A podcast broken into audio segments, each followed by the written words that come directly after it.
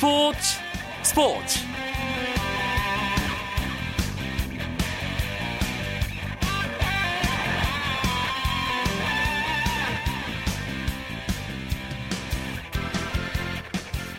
안녕하십니까. 화요일 밤 스포츠 스포츠. 아나운서 이광용입니다. 2014년은 유난히 굵직굵직한 스포츠 이벤트가 많죠. 소치 동계올림픽부터 월드컵을 거쳐 아시안게임까지 스포츠 팬들에게 올해는 1년 내내 축제 연속이라고 해도 과언이 아닐 겁니다. 그래서 2014년을 맞이하는 선수들의 마음가짐도 남다를 텐데요. 특히 월드컵 도전을 앞두고 있는 선수들에게는 더더욱 의미 있는 해가 바로 2014년일 겁니다. 저희가 오늘 만날 화요 초대석의 이야기 손님 바로 월드컵 도전을 앞두고 있는 선수입니다.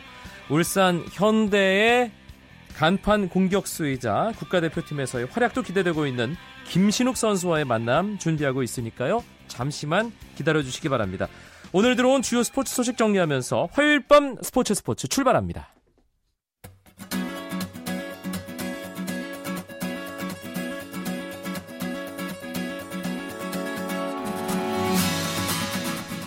프로농구 오늘 한 경기가 있었습니다. 안양 KGC 인삼공사 대 울산 모비스의 경기가 안양에서 있었는데요. 모비스가 69대 66으로 KGC를 이기고 3연승을 달렸습니다. 이로써 23승 9패를 기록한 모비스는 선두 서울 SK를 바짝 추격하게 됐고 3연승에 실패한 KGC는 9승 22패가 되면서 최하위 단독 10위가 됐습니다.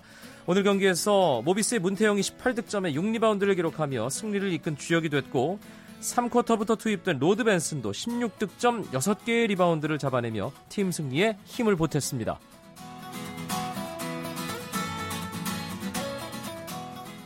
프로배구도 한 경기만 열렸습니다. 대한항공 대 러시앤캐시의 경기, 대한항공이 3대1로 역전승을 거두고 러시앤캐시의 상승세를 잠재우며 연패의 늪에서 벗어났습니다.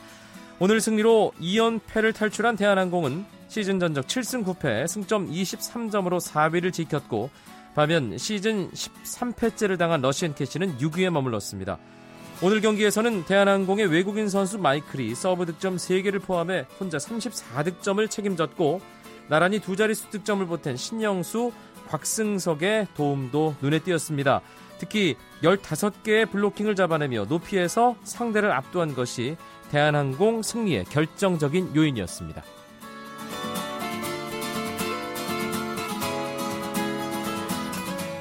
프로야구 LG 트윈스의 마무리 투수 봉중근 선수가 지난해보다 3억 원 인상된 4억 5천만 원의 연봉 계약을 맺었습니다. 지난해 1억 5천만 원을 받았던 봉중근은 200%나 오른 4억 5천만 원에 계약해 현역 마무리 투수 가운데 최고 대우를 받게 됐고 LG는 투수 류재국과 1억 8천만 원, 내야수 문선재와 7,500만 원의 계약을 맺었습니다.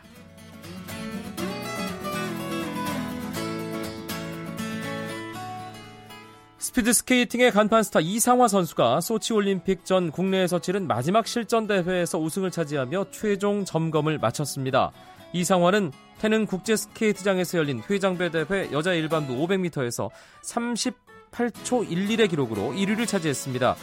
지난 10월 국내 링크 최고 기록이었던 37초 74에는 못 미쳤지만 마지막 실전 레이스를 펼치며 컨디션과 함께 기술적인 부분을 점검했습니다. 한편 스켈레톤의 윤성빈 선수가 대륙간컵 대회에서 한국 선수 최초로 금메달을 따냈습니다. 대륙간컵은 월드컵보다는 한 단계 낮은 대회지만 한국 선수들이 자주 출전하는 아메리카컵보다 수준이 높은 대회로 윤성빈 선수 이로써 소치 동계올림픽 출전 가능성을 한층 높였습니다.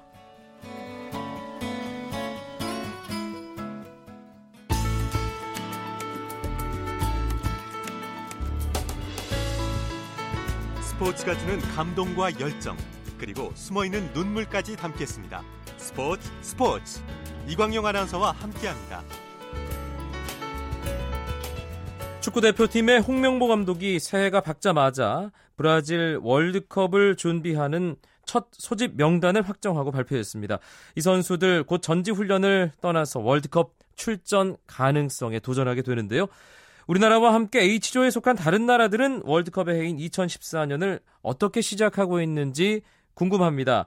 일간 스포츠의 축구팀장인 송지훈 기자와 알아보겠습니다. 송 기자 안녕하세요. 네, 안녕하세요. 우리나라가 벨기에, 러시아, 알제리와 함께 브라질 월드컵 H조에 속해 있습니다. 최근 네. 다른 팀들 상황 뭐 속속 전해지는데 알제리는 지금 상당히 좀 불안불안한 상황으로 느껴지네요. 그렇습니다. 이 알제리 대표팀의 사령탑은 보스니아 출신의 바히드 할릴로지치 감독인데요. 지금 본선을 반년 앞둔 지금 그 알제리 축구협회장과 갈등을 빚고 있습니다. 그 알제리 현지발 보도에 따르면 지금 원래 그 브라질 월드컵이 끝나는 시점에 이 할릴로지치 감독이 임기가 끝나는데 최근에 그 축구협회 측과 연봉을 올려달라는 그런 내용의 이제 그 갈등을 빚으면서 신경전을 벌이고 있고요. 지금 월드컵 전에 경질될 수도 있다라는 이야기가 계속해서 나오고 있습니다. 그 2006년 독일 월드컵 우리가 생각을 해보면 그때 당시 우리가 상대했던 토고가 지금과 비슷하게 좀 어수선한 분위기로 흐르다가 그 대회 직전에 감독이 바뀌면서 스스로 무너지는 그런 상황이 있었는데요. 이번에도 좀 어째 흐름이 엇비슷하게 가는 것 같습니다. 할리 로지치 감독이 경질될 수 있다는 보도와 함께 새 감독들의 이름도 거명이 됐는데 세계적인 명장들의 이름이 여럿 보이던데요. 그렇습니다. 뭐 지금 그 알제리 현지 매체들 보도를 보면 다음 달에 이제 알제리 축구협회 대의원 총회가 열리는데 이 자리에서 감독을 바꿀 것인지 문제를 정식으로 다루겠다. 이제 이런 좀 전망이 나오고 있습니다. 지금 현지 언론들에 따르면 후임자로 이탈리아의 명장 마르첼로 리피 감독이나 지오바니 트라파토니 감독 그리고 프랑스의 필립 트루시에 감독 이런 분들이 물망에 올라 있다라고 하는데요. 알제리가 과연 이런 거액의 연봉을 주고 거물급 지도자들을 모셔올 수 있느냐 이 부분에 대해서는 좀 회의적인 시각도 만만치 않은 것 같습니다. 알제리의 평가전 일정 나와 있죠. 그렇습니다. 3월에 슬로베니아 그리고 중국과 A매치 2연전을 한다. 뭐 이렇게 지금 자국 언론이 보도를 하고 있습니다. 슬로베니아는 뭐 러시아가 되겠고요. 그리고 중국은 우리나라를 대신할 그런 스파링 파트너로 보여집니다. 그리고 5월쯤에 남미 국가와 추가로 평가전을 치르면서 경기력을 끌어올리겠다. 이런 계획입니다. 네, 우리의 마지막 상대인 벨기에 또 어, 조별리그 첫 상대인 러시아도 본격적인 준비에 들어갔겠네요. 그렇습니다. 이번 그 H조 네 나라는 모두 브라질 남부 지역에 베이스 캠프를 차린다 이런 공통점이 있는데요. 우리나라는 뭐 남서부의 이과수 지역에다 이제 차리게 되고요. 벨기에는 상파울루에 그리고 러시아는 상파울루에서 서북 쪽으로 100km 정도 떨어진 캄피나스라는 지역에 캠프를 차리게 됩니다. 지금 벨기에는 3월에 코트디부아르와 그리고 5월에 룩셈부르크와 각각 평가전이 예정이 되어 있고요. 러시아는 내년 5월에 러시아 국내에서 네 차례의 평가전을 치른다라는 그런 계획 정도를 정해놓고 지금 상대팀을 구하는 단계입니다. 그냥 액면으로 봤을 때 H조에서 가장 강한 팀이라고 할 수 있는 벨기에 역시 첫 단추를 잘 꿰야 한다는 생각을 하는군요. 알제리와의 경기에 총력을 기울이고 있다 이런 얘기가 있던데요. 그렇습니다. 지금 그 벨기에 대표팀 이끌고 있는 빌모츠 감독이 자국 언론과의 인터뷰에서 실제로 그런 얘기를 했는데요. 어, 아무래도 이 첫 경기 알제리전에 사활을 걸겠다라는 그런 계획을 세워놓고 있다고 하고요. 또 실제로 지금 벨기에가 이 알제리 전력을 분석을 하기 위해서 그 별도의 테스크포스 팀까지 발족을 시킨 상황이라고 하거든요. 네. 이렇게 벨기에가 그 뭐 초반 두 경기 알제리전 그리고 러시아전 이 두 경기에서 충분한 승점을 쌓아놓게 된다면 마지막 상대인 우리나라와의 경기에 상대적으로 힘을 빼고 나올 그런 가능성도 있어서 사실 우리에게는 나쁘지 않은 소식이다 이렇게 말씀드릴 수 있겠습니다. 냉정하게 말하면 대한민국이 벨기에, 러시아, 알제리에게는 1승 뭐 표적이 될 텐데요. 이 세 나라들이 우리나라와의 경기를 대비하기 위해 어떤 나라를 평가전 상대로 정하고 있는지도 궁금하거든요. 네, 그 앞에서 이제 알제리는 제가 말씀을 드렸죠. 중국과 평가전을 치르는 걸로 얘기가 되어 있고요. 러시아는 지금 아직까지 그 평가전 상대가 정해지지 않았는데 그 최근에 이란을 상대로 A매치 제의했다가 거절당했다 이런 보도가 나왔거든요. 네. 이제 그런 소식을 통해서 우리나라를 분명히 의식을 하고 있구나라는 사실을 확인할 수 있습니다. 유일하게 지금 벨기에만 우리나라 관련해서 어떤 구체적인 움직임이 없는데요. 사실 벨기에는 작년에 일본과 이미 평가전을 한번 했기 때문에 일단 그 경기를 철저하게 분석하는 쪽으로 먼저 방향을 잡고 있는 것 같습니다. 네, 우리나라는 아, 브라질 또 미국 전지훈련과 평가전이 올해 첫 행보가 되는 거죠. 그렇습니다. 오늘 이제 13일에 파주에 소집을 해서 그날 바로 이제 인천공항으로 출국을 하는데요. 앞으로 3주 동안 이제 브라질에서 일주일 그리고 미국에서 2주일 정도 머물면서 서로 손발을 맞춰보게 됩니다. 미국에서 이제 세 차례 A매치 평가전도 있는데요. 북중미의 세 강호 코스타리카, 멕시코, 미국을 차례로 상대를 하고요. 2월 초에 귀국을 합니다. 그 이후에는 이제 3월 원정 A매치 그리고 5월 달에 이제 출정식을 겸한 국내 A매치 그리고 이제 미국 전지 훈련에 이어서 대회 개막 직전에 브라질 베이스 캠프로 건너가는 그런 일정이 남았습니다. 유럽에서 뛰는 선수들은 이번 전지훈련 명단에서 빠졌고요. 시즌 중이니까. 네. 아, 국내파 선수들 또 일본에서 뛰는 선수들 중심으로 꾸려졌는데 사실 어, 브라질에 갈 수 있느냐 없느냐 기로에 있는 마지막 시험 무대라고 봐야 되는 거죠. 그렇습니다. 이번 전지훈련에 참가하는 23명의 선수들 중에 브라질 월드컵 본선에 합류할 선수는 비율로 봤을 때 절반 이하가 될 것으로 보입니다. 그 2006년에 한 60% 정도가 됐었고요. 또 2010년에는 그게 50%로 줄었는데요. 지금 해외파가 점점 늘면서 국내파 비율이 줄어들고 있는 그런 상황이거든요. 절반 이하의 선수들이 살아남게 되는데 이번 전지훈련 통해서 살아남은 이 선수들 이제 당장 3월 달부터는 우리 대표팀이 최정예 멤버들로 실전 테스트에 들어가야 되기 때문에 그런 일정을 감안했을 때 이번 전지훈련이 이 국내파 선수들 사실상 마지막 기회가 됐다 이렇게 말씀드릴 수 있고요. 그 이후에 추가로 발탁되는 선수는 정말 귀할 전망입니다. 알겠습니다. 우리나라와 함께 H조에 속한 다른 나라들의 행보를 일간 스포츠 축구팀장 송지훈 기자와 알아봤습니다. 월드컵 관련 소식 고맙습니다. 네, 감사합니다.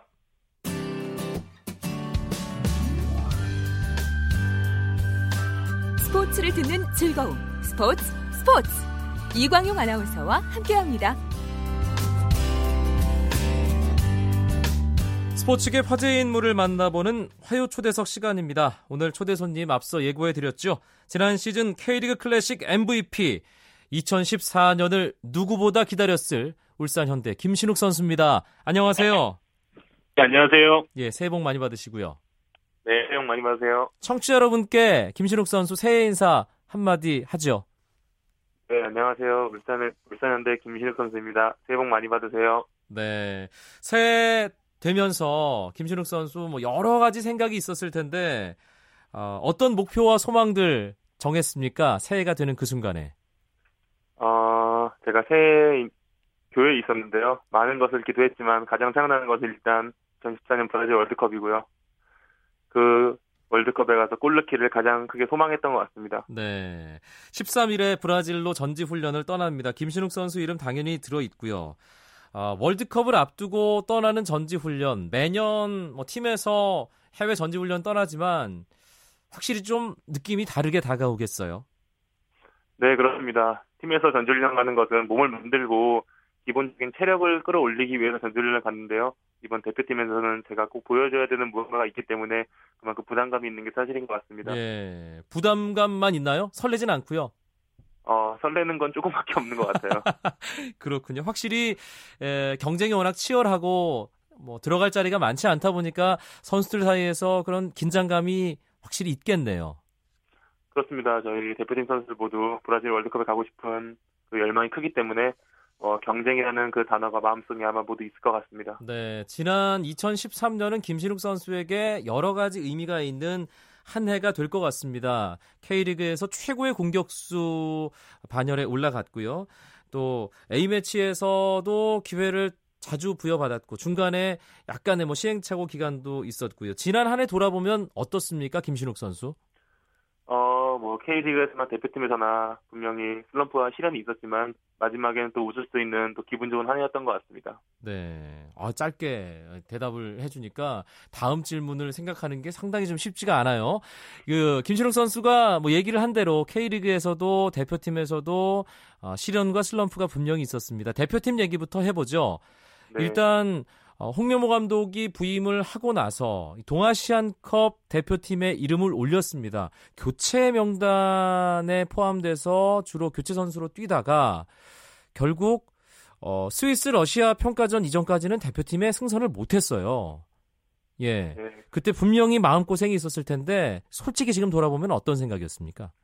어, 동아시아를 제가 뛰면서 또 주어진 기회에 제가 잘 못 살렸던 게 사실이고요.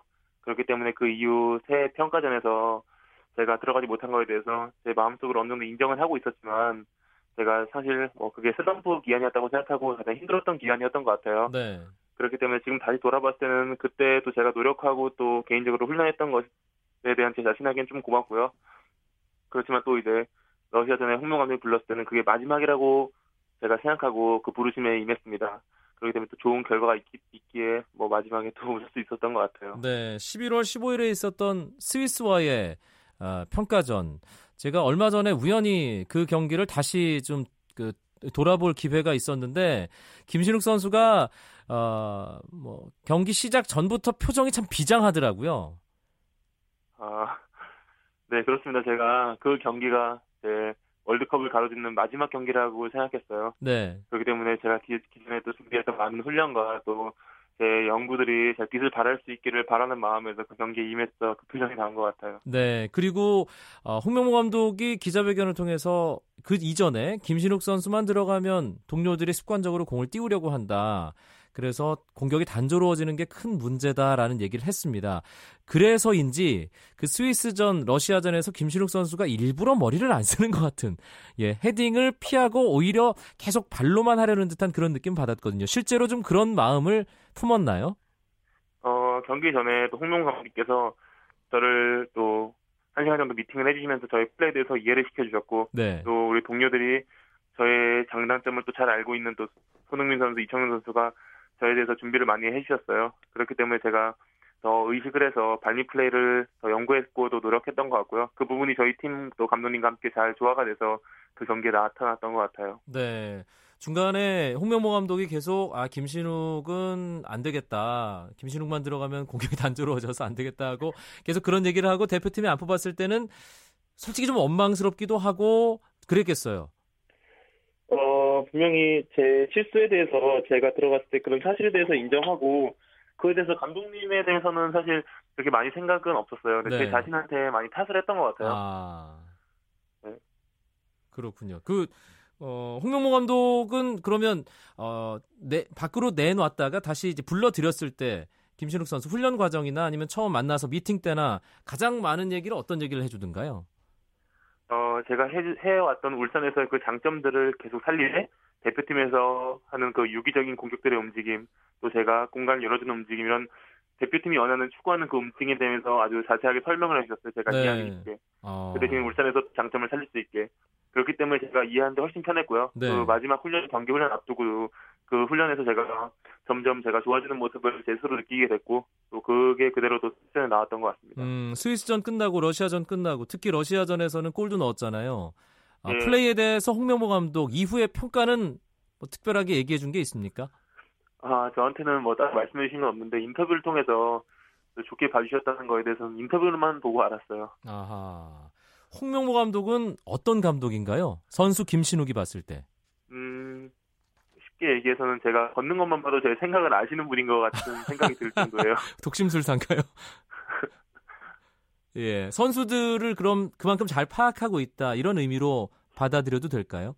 아, 선수에 대해서 너무 잘 아시는 것 같고 또 워낙에도 경기장 밖에서는 또 부드러우시고 또 유머러스하신데 또 경기장 안에서는 또 감독님이 어떤 걸 지시하셨을 때 그대로만 따르면 뭔가 뭔가 이루어질 것 같은 어. 그런 감독님만 따른다면 어떤 결과가 좋게 나올 수밖에 없는 그런 선수들의 마음과 그런 감독님이 더 존경스러운 부분이 많아서 저희가 또 따라갈 수 있는 역할이 큰 것 같아요 저희는. 네, 아, 지도자가 선수에게 들을 수 있는 최고의 찬사군요.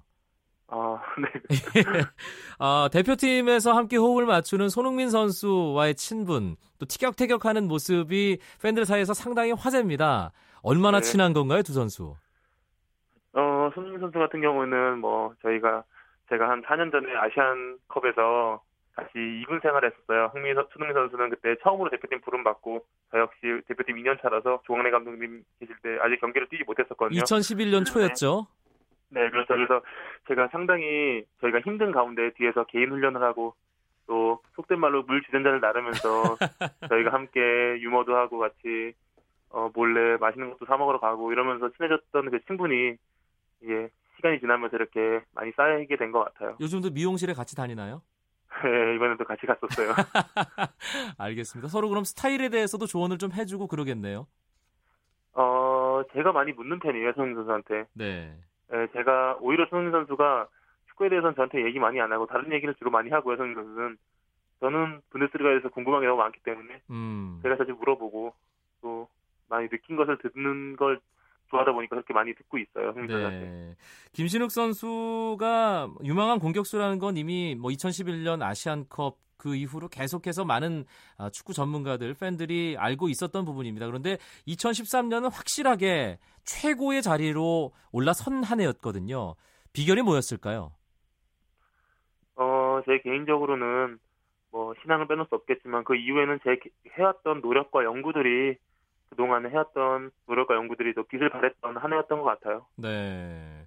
K리그 결과적으로는 최우수 선수상을 받긴 했지만 그 마지막 라운드 포항과의 경기에서의 김신욱 선수의 그 어, 어떤 그 뭐그 어, 관중석에서 경기를 지켜보다가 마지막에 아쉬워하는 그 표정은 두고두고 K리그 역사에 남을 만한 장면이었습니다. 지금 돌아봐도 아찔하죠? 그렇죠. 다시 생각하기 싫은 부분이고요. 근데 뭐 시간이 지나고 보니까 제 인생에는 분명히 많은 도움을 줬던 그런 순간이었던 것 같아요. 네. 어, 2014년 처음으로 선수 생활 처음으로 월드컵에 도전을 합니다. 그만큼 어, 연초에 체력적으로 정신적으로 준비해야 하는 것이 이전과는 차원이 다를 텐데 어떨까요? 어, 2014년 저에게는 목표가 있습니다. 또 월드컵과 또 아시안 게임 또 작년보다 해왔던 김신욱의 K리그 축구에 대해서 더 발전하는 또 목표를 앞두고 있는데 개인적으로 많이 떨리고 또 두려운 부분도 있지만 올해도 또 제가 또 속해 있는 감독님 또 동료들 저를 많이 도와줄 수 있는 또 많은 분들이 저에게 좋은 축구를 또 여러 가지 부분 플레이에서 도움을 준다면 제가 올 한해도 많은 좋은 플레이를 할 수 있을 것 같고요. 네. 제 개인적인 심정은 어, 여태까지 해왔던 나의 축구를 모두 끄집어내서 오늘 이제 제대로 된 이제 무대에 서는데 그 무대에서 그 노력이 결실을 맺었어 맺었으면 하는 그런 바람이 있습니다.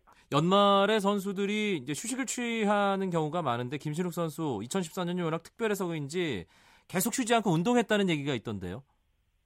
어, 뭐 행사가 워낙에 또 감사하게도 많았기 때문에 그 행사 이외에는 모든 걸 다 훈련으로 했었고요. 아. 제가 무조건 또 웨이트 부분과 또 밸런스 부분에서 많이 채울 수 있었던 이번 휴가였던 것 같아서 또 뜻깊게 보냈던 것 같습니다. 네. 아, 대표팀 전지 훈련 출발 다음 주입니다. 아, 여러 가지 생각이 들 텐데 김신욱 선수와 대표팀 또 울산을 응원하는 팬들에게 한 말씀 끝으로 남겨 주시죠. 어, 또 K리그를 사랑해 주시고 또 한국 축구 국가대표를 사랑해 주시는 팬분들께 언제나 감사드립니다. 또 제가 해왔던 축구가 아직 어디까지 성장할지는 잘 모르겠지만 저는 제가 슬럼프를 겪고 있는 그 순간에도 또 제가 골을 넣는 순간에도 늘 노력하고 연구할 것이니 많은 응원 부탁드리고요. 앞으로도 더 여러분들도 즐겁게 하는 그런 축구 선수가 되도록 노력하겠습니다. 네. 감사합니다. 지난해 K리그 최고의 선수 2014년 브라질 월드컵에서 큰 활약이 기대되는 선수입니다. 국가대표팀의 공격수이자 울산 현대 에이스 김신욱 선수와의 즐거운 만남이었습니다. 아, 멋진 2014년 만들기 기대하겠습니다. 고맙습니다. 네, 감사합니다.